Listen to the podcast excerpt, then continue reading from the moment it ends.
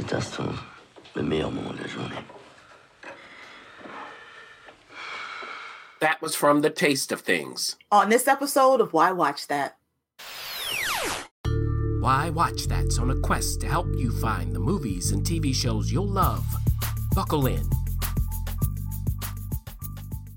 In eighteen eighty-nine, Chef Dodin Bouffon, played by Benoît Magimel, awakens as his lover and personal cook Eugénie, played by Juliette Binoche, gathers ingredients from the garden.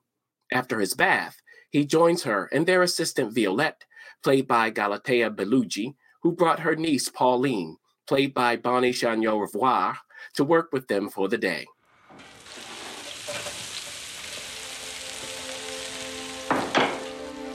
Plus de vingt ans à travailler ensemble. Je faisais des recettes et elle faisait des merveilles sous le feu. So, they know their way around the kitchen, and they know their way around each other. Plus, they're aware of their culinary legacy, how Dodin has become one of the most celebrated chefs in France. But the future is calling. After all, they can see it in little Pauline, who has an astonishing knowledge of flavor. But for now, they're content to bring to light the Dodin's friends and guests. But how does all of this work exactly? Is Eugénie really content to cook in the kitchen as Dodin and his guests enjoy the fruits of her labor? Why won't she enjoy it with them instead of partaking in the feast after her work is done? It's not like Dodin doesn't know that she's his muse and so much more. Le bonheur, c'est de continuer à désirer ce que l'on n'a déjà aimé.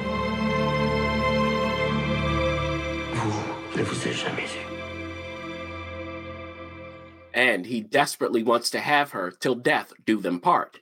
Even still, while she cherishes and understands him and respects his artistic talents, knowledge, and vision, she demurs whenever he broaches the subject. Nous passons plus de temps ensemble que bien des époux. Je vous le demande encore, Eugénie. Marions-nous. Combien de fois encore allez-vous me poser cette question? Well, seemingly as many times as it takes, because time is promised to no one, and the work of cooking exacts a physical toll. So what will happen to them after something alarming befalls Eugénie?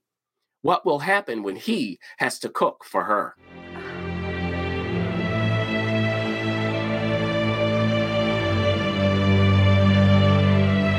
The Taste of Things, we're about to get into that, but before we get started, we want to um, remind you how much we appreciate you guys for listening to the show and ask that you like, share, subscribe, comment um, if you feel so inspired.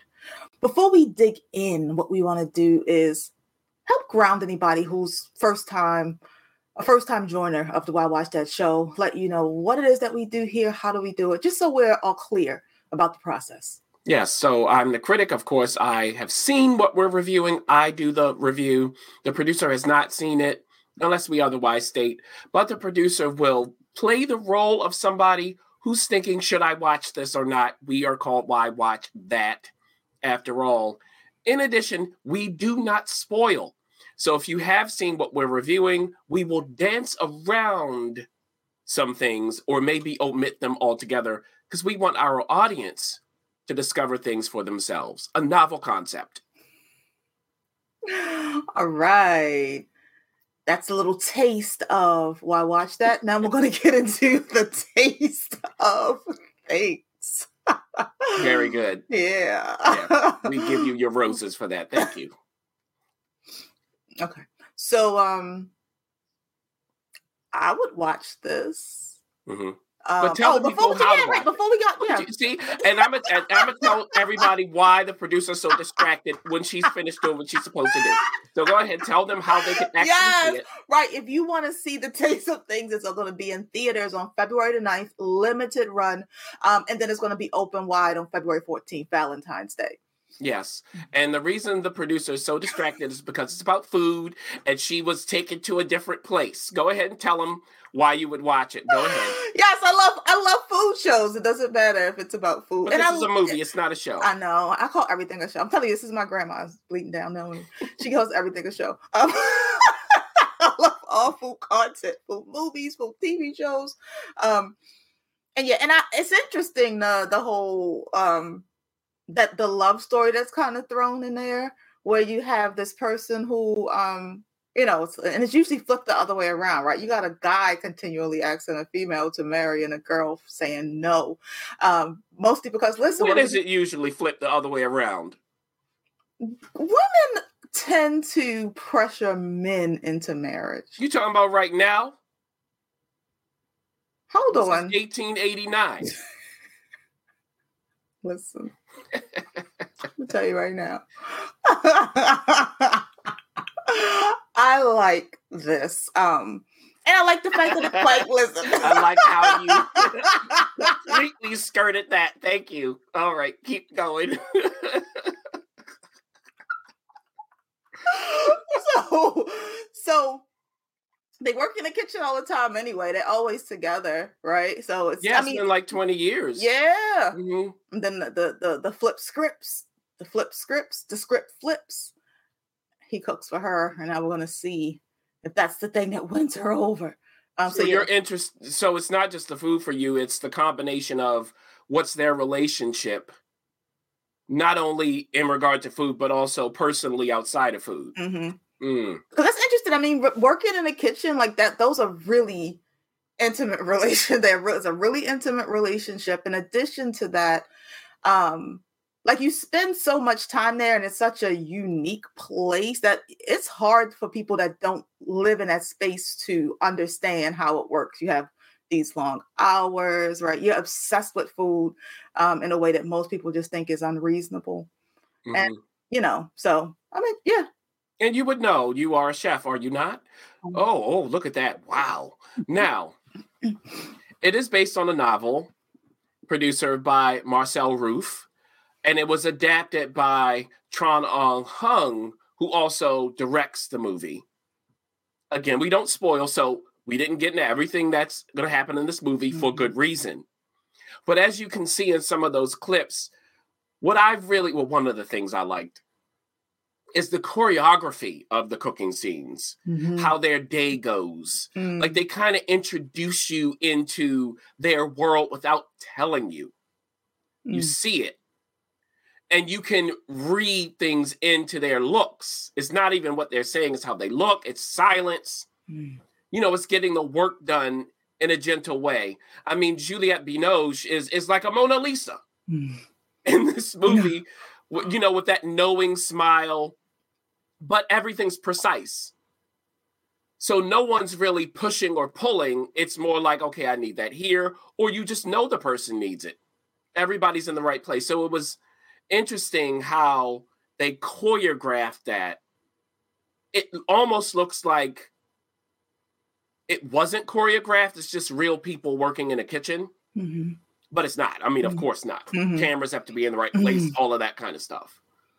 Um, and what'll happen is every now and then Dodin or Eugenie will call out orders, like I was saying, when necessary. Then the person comes in, like Violette has to come in. Maybe they incorporate her little niece, and they take the time to taste, to educate, because it's not just having, you know, these two youngins in there just to be servants. It's trying to pass on the knowledge. Mm-hmm. And in that process, they discover this niece, uh, this niece's gifts. So what's that about? Like, she has parents, where are they? Mm-hmm. How are they going to be incorporated? What's up? What are they trying to do? Why is she there with them?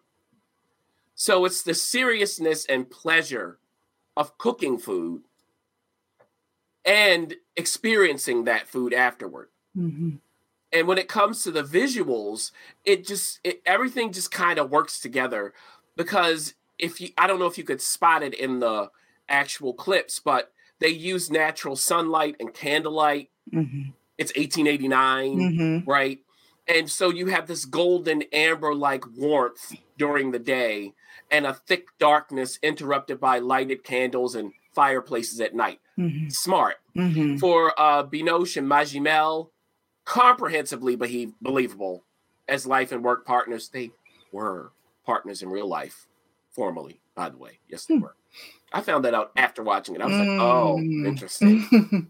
interesting. Mm. I mm. Actors are such strange people.